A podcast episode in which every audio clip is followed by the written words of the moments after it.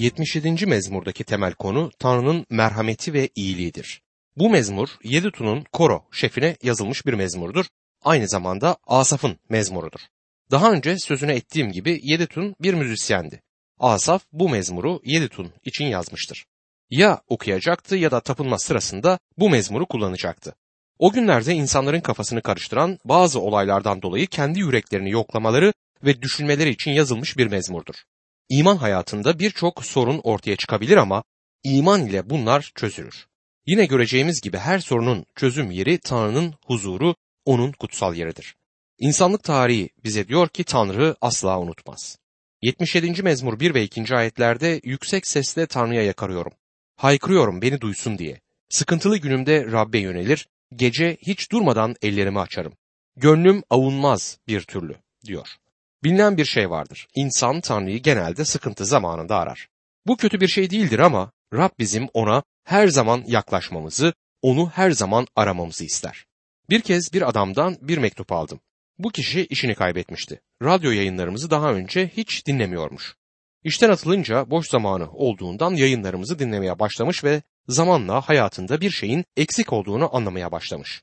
Yayınlarımızı dinledikçe günah, doğruluk ve gelecek yargı konusunda yüreğinde kutsal ruhun eleştirisini hissetmiş ve sonunda Rab İsa'ya iman etmiş.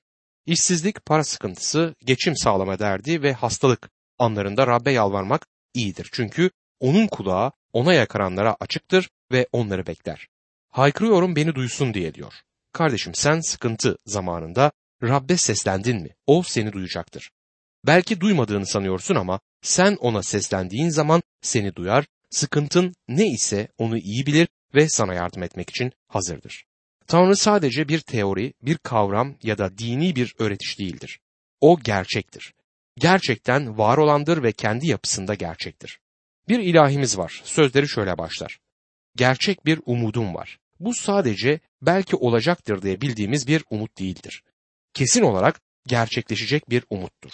Rabbe umut bağlayan insan bu şekilde teselli bulabilir. O gerçektir, gerçekten vardır. Sıkıntılı günümde Rabbe yönelir, gece hiç durmadan ellerimi açarım der. Burada duadan söz edilmektedir. Yüreğin merhemi duadır. En sıkıntılı anımızda bile ellerimizi duada Rabbe açtığımız zaman sanki yüreğimize bir merhem sürülür ve daha duamızın yanıtını almadan onun iyiliğini yüreğimizde hissederiz. Mezmur yazarı bir şey daha yapar. 77. mezmur 6. ayet. Gece ilahilerimi anacağım. Kendi kendimle konuşacağım. İnceden inceye soracağım. Sizi bilmiyorum ama ben bazen uyuyamadığım zaman dua ederim. İçimden kısık sesle ilahiler söylerim. Yüksek sesle ilahi söyleyemem çünkü herkesi uykusundan uyandırmak istemem.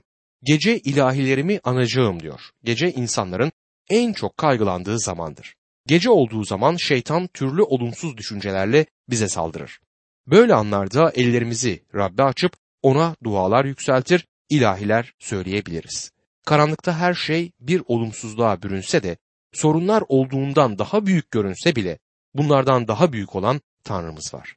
Ona dönebilir ve onunla harika bir paydaşlık yaşayabiliriz. Şimdi mezmur yazarı bir başka soruyu ortaya atacaktır. 77. mezmur 7 ila 9. ayetler arasında Rab sonsuza dek mi bizi reddedecek? Lütfunu bir daha göstermeyecek mi? Sevgisi sonsuza dek mi yok oldu? Sözü geçerli değil mi artık? Tanrı unuttu mu acıyı? Sevecenliğinin yerini öfke mi aldı diye sorar. Sanki yüreğinde bir kuşku uyanmıştır ama birden Rabbin sadakatini hatırlayıp kendine gelir. Bu sorulara baktığımızda bir imanlının sormaması gereken sorular diyebiliriz bunlar için. Hatta diyebiliriz ki bu soruları ancak Tanrı'yı tanımayan birisi sorar. Dostum bu aynı soruları ben de sordum. Ben de dahil birçok Mesih imanlısı bazen ateistler gibi davranıyoruz. Tanrı'ya inandığımızı ağzımızla söylerken hareketlerimizle ona güvenmediğimizi belirtip ateist bir yaklaşım sergileyebiliriz. Sanki Tanrı yokmuş, dualarımızı duymuyormuş, bizi terk etmiş gibi davranıyoruz. Rab hepimizi bu tutumumuzdan ve davranışımızdan dolayı bağışlasın. Bazen öyle şekilde yaşıyoruz ki sanki Tanrı'nın lütfu sona ermiş de kendi gücümüze dayanmak zorunda kalmışız. Şu anda kendim için şunu söylüyorum kardeşim. Tanrı iyidir. Hem sana hem de bana karşı lütfunu göstermek ister. Senin davranışına göre iyiliğini sergilemez. Seni sevdiği için her durumda iyiliğini gösterir. Sen Ne yaparsan yap tövbeyle onun önüne geldiğin zaman o seni cezalandırmak istemez. Sana iyiliğini göstermek ister. 77. mezmur 13. ayette Ey Tanrı yolun kutsaldır. Hangi ilah Tanrı kadar uludur der. Mezmurların bu bölümüne başlarken bunun Levililer kitabına eşit kavramları içerdiğini söylemiştim. Neden? Çünkü bu kesim kutsalların kutsalına, Rabbin tapınağındaki kutsal yere demir atmaktadır. Ey Tanrı yolun kutsaldır. Bu sözler bizi teşvik etmelidir. İmanlar olarak Rabbin huzuruna gelmeyi ihmal etmemeliyiz.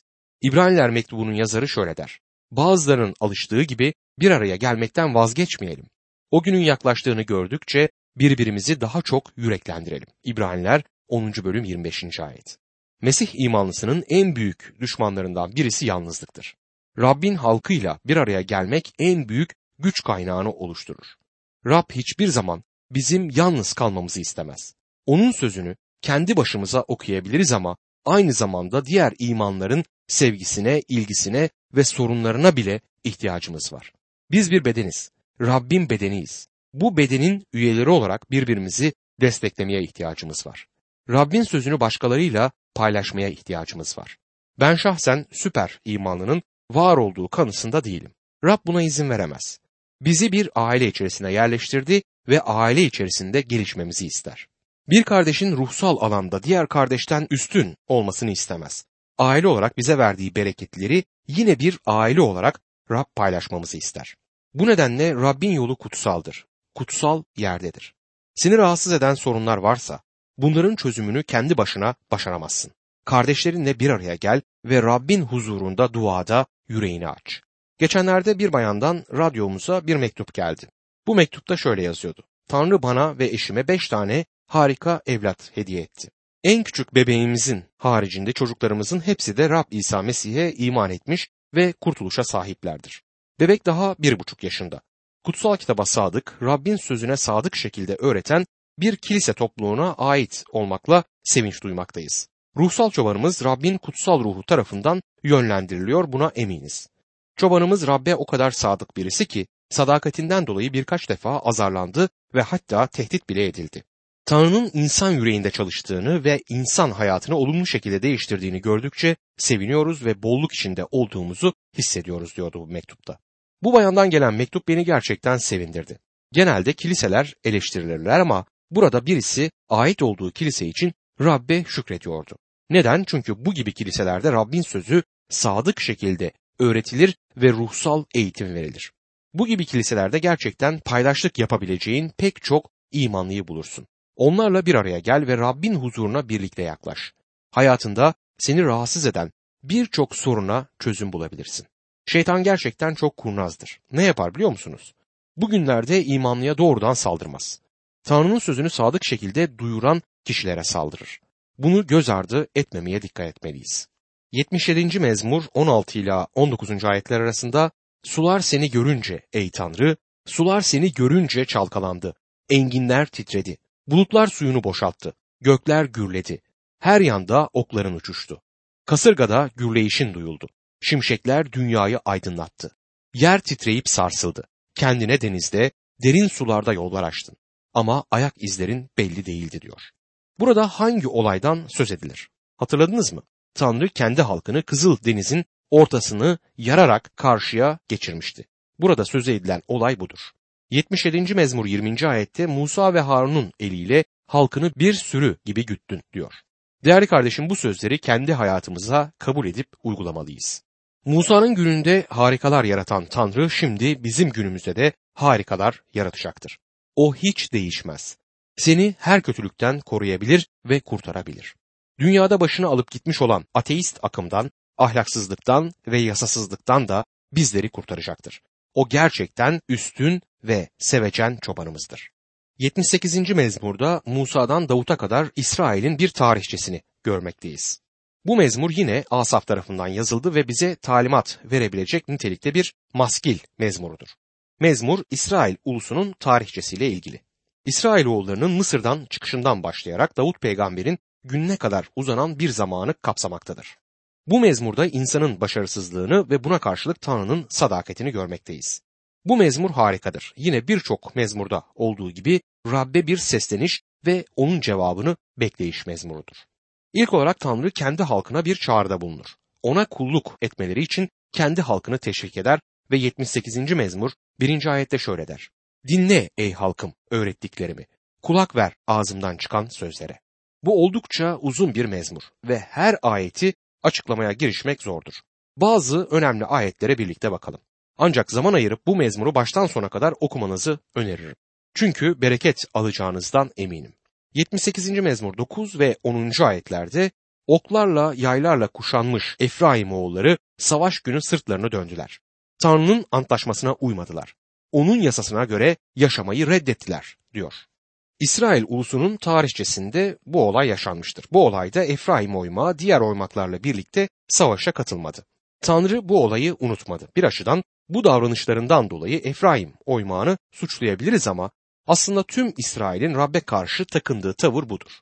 Yalnız İsrail ulusu değil Rab'be ait olan Mesih imanları da çoğu kez bu şekilde davranıyor. Savaş varken o ruhsal savaştan kaçmak isterler. Tarihin yapraklarında korkaklık gösteren İsrail ulusuydu ama şimdi aynı tutumu Tanrı'nın halkı olan kilisesinde görebiliriz. Yine de Tanrı'nın sadakati hiç değişmez. 78. mezmur 17 ila 19. ayetler arasında ama onlar çölde yüceler yücesine baş kaldırarak günah işlemeye devam ettiler. Canlarının çektiği yiyeceği isteyerek içlerinde Tanrı'yı denediler. Tanrı çölde sofra kurabilir mi diyerek Tanrı'ya karşı konuştular diyor. Tanrı'nın sağlayışını hor gördüler ve onu denediler. Bugün biz de aynı şekilde Tanrı'nın sağlayışını unutuyoruz. Hatta sağlayışı devam ederken bile bunu görmezlikten gelebiliriz. Bu bir yerde açıkça söylemek gerekirse imansızlıktır. Şimdi Rabbin ne yaptığına bakalım. 78. mezmur 25. ayet. Meleklerin ekmeğini yedi her biri. Doyasıya yiyecek gönderdi onlara diyor. Rab her zaman istediğimizden ve hatta düşündüğümüzden daha fazlasını sağlamaktadır. Ancak dikkat edelim ki onun sağlayışından dolayı sağlayanı yani Rabbi unutmayalım. Buna rağmen insanlar Tanrı'dan şüphelenip onu eleştirdiler. Bu maskil mezmuru Davut'a değinerek son bulur. Şöyle yazar son ayetlerde 78. mezmur 70 ila 72. ayetler arasında. Kulu Davut'u seçti. Onu koyun ahılından aldı. Halkı Yakub'u, kendi halkı İsrail'i gütmek için.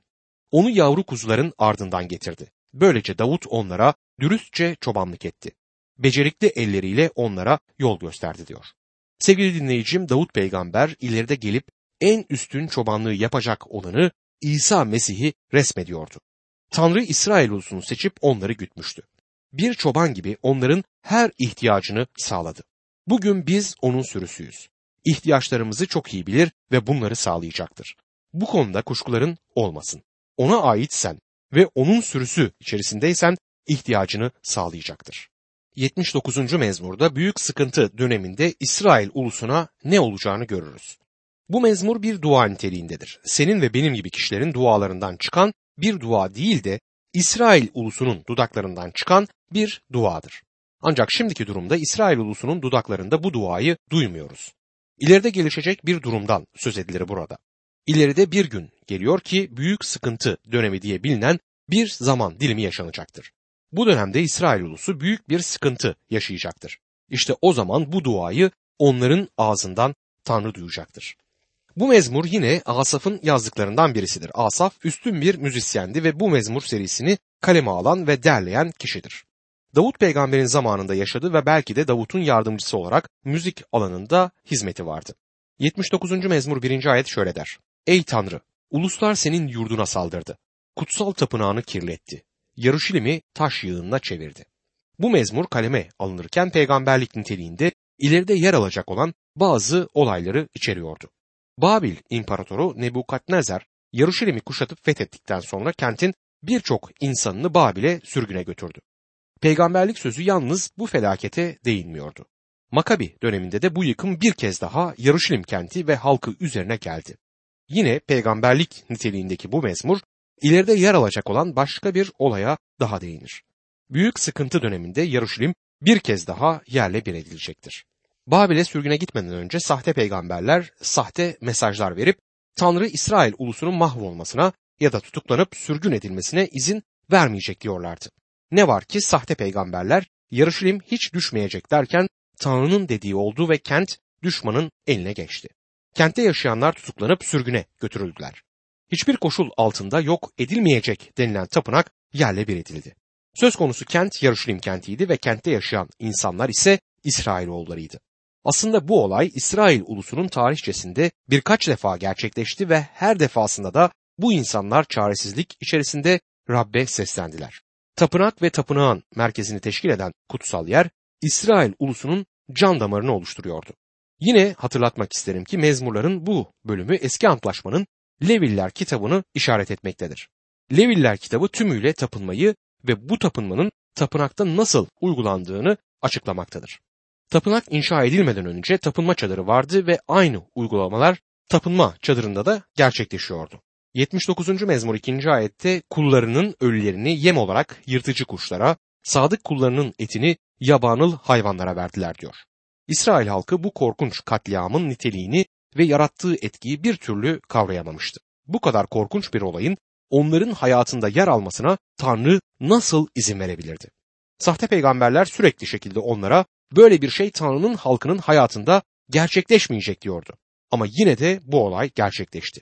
Yeremye peygamber ise Rabbe sadık şekilde onların başına gelecek olan olaylar konusunda onları uyarmıştı ama onun sözüne inanmak istemediler, onu vatan haini ilan ettiler. İsrailoğulları acaba Tanrı bizi neden korumadı diye şaşkınlık içerisinde soruyordu.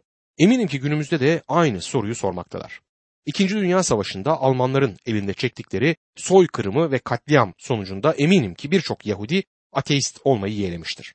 Nasıl oluyor da Hitler gibi birisinin elinde bu kadar acı çekmelerine Tanrı izin veriyordu? Tabii ki bunu anlamak onlar için çok zordur. Belki de birçoğu mezmur yazarının sormuş olduğu bu soruyu sordu. Ama sorulması gereken başka bir soru daha bulunur. Onlar Rabbe sadık kaldılar mı? Onunla bir bağlantı içerisine girdiler mi? Mesihini kabul ettiler mi? Günahlarından tövbe edip onun yolunda yürümeye karar verdiler mi? Tabii ki tüm bu soruların yanıtı hayırdır. Geçmişte kendi halkını yargılamaktan çekinmeyen Tanrı bugün de onları günahlarından dolayı yargılıyor. İnanıyorum ki Tanrı'nın halkı büyük bir yargı altına girmiş durumdadır ve bu yargının niteliği gelecek günlerde artacaktır. Yalnız Yahudi milleti değil, kilise de buna benzer şekilde yargı altında bulunmaktadır ve bu durum devam edecektir. Rab bizim tövbe edip kendisine dönmemizi ister. Birçok ulusta Tanrı'nın yargısının altındadır. İsrail ulusu Rab'be şöyle seslendi. 79. mezmur 5. ayet. Ne zamana dek ya Rab, sonsuza dek mi sürecek öfken? Alev gibi yanan kıskançlığın. Yahudi halkı haykırıyor. Ya Rab artık bizi rahat bırakmayacak mısın? Bu kadar ceza yetmez mi? Sonra Rab'be yalvarıp onun bağışını ister. 79. mezmur 8. ayetti. Atalarımızın suçlarını artık önümüze sürme. Sevecenliğini hemen göster bize. Çünkü tükendikçe tükendik. Dua edip yalvarırlar. Eski günahlarımızı hatırlama derler. Ancak Tanrı onların eski günahlarını nasıl unutabilirdi? O günahları silip ortadan kaldırabilmesi için bazı ruhsal koşulların yerine gelmesi gerekiyordu. Günahları ancak ve ancak İsa Mesih'in çarmıh üzerindeki ölümü sayesinde silinip ortadan kaldırılabilir. Mesih reddedildiği zaman kim olursa olsun hiç fark etmez, ister Yahudi olsun ister diğer uluslardan biri, ister zengin olsun isterse fakir, köle ya da özgür, erkek ya da kadın, siyah ya da beyaz hiç ayrım yapmadan Mesih'i reddeden kişi yargının altındadır. Mesih'le karşılaştığın zaman kardeşim, bunun sonucu ya yargı olacaktır ya kurtuluş ve bağış. Bu iki yoldan başka bir yol yoktur. İkisinin ortası bir başka yol bulunmaz. Şimdi acı çekmekte olan bu halkın haykırışını dinleyelim. 79. mezmur 9. ayet. Yardım et bize yüce adın uğruna. Ey bizi kurtaran Tanrı, kurtar bizi adın uğruna, bağışla günahlarımızı. İsrailoğulları böbürlenerek Tanrı'nın kendileriyle birlikte olduğunu ve onları kesinlikle kurtaracağını söylüyordu. İşte Tanrı onları kurtarmadı ve şimdi de herkese alay konusu olmuşlardı. Putperest uluslar şimdi İsrail ulusu ile alay ediyorlardı. 79. mezmur 13. ayette mezmur şükran ifadesiyle son bulur. Şöyle yazar. Bizler kendi halkın, otlağının koyunları sonsuza dek şükredeceğiz sana. Kuşaklar boyunca övgülerini dilimizden düşürmeyeceğiz. İleride kurulacak olan egemenlik döneminde onların gözyaşları dinecek ve bir daha ağlamayacaklar. Böylece kuşaktan kuşağa Rabbe övgüler yükselecektir. 80. mezmur İsrail'in çobanına dönük bir duadır. Şimdi ele alacağımız mezmur serisinde yine aynı düşünceler devam eder ve peygamberlik sözleri geliştirilir. Eski Antlaşmanın Septuagint çevirisinde bu mezmunun başlığı Asurlu diye belirtilmektedir. Bu başlığa dayanarak bazı yorumcular 80. mezmurun daha sonraki bir dönemde yazıldığı kanısına varırlar. Ancak bunu desteklemeyen başka kanıtlar bulunur. Mezmur Davut peygamberin zamanında yaşamış olan Asaf tarafından yazıldığına göre Davut'un krallığı döneminde yazıldığını kabul etmeliyiz. Yine mezmurun başlığında Şoşenim Edut üzerindeki Kora şefine diye bir ifade bulunur.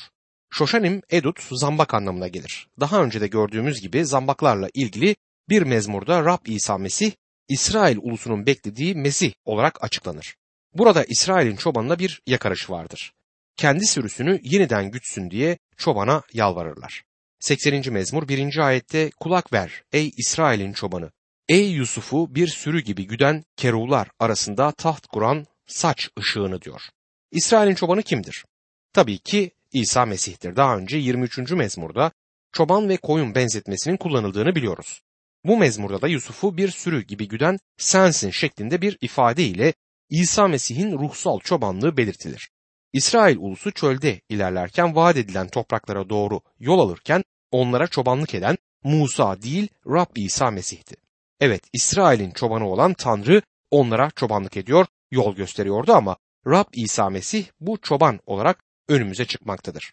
Vaat edilen topraklara geldiklerinde onlara önderlik eden Yeşu'ydu ama asıl önderleri, asıl çobanları Rabbin ordularının kaptanıydı. Kutsalların kutsalında tapınakta bu insanlarla buluşmuş olan Tanrı'ya sesleniyor mezmur yazarı ve şöyle diyor 80. mezmur 2. ayette. Efraim, Benyamin, Maneşya önünde uyandır gücünü, gel kurtar bizi. Acaba neden burada Efraim'den, Benyamin'den ve Maneşe oymaklarından söz edilir? Öyle inanıyorum ki bu sorunun cevabını sayılar 2. bölüm 17 ila 24. ayetler arasında bulabiliriz.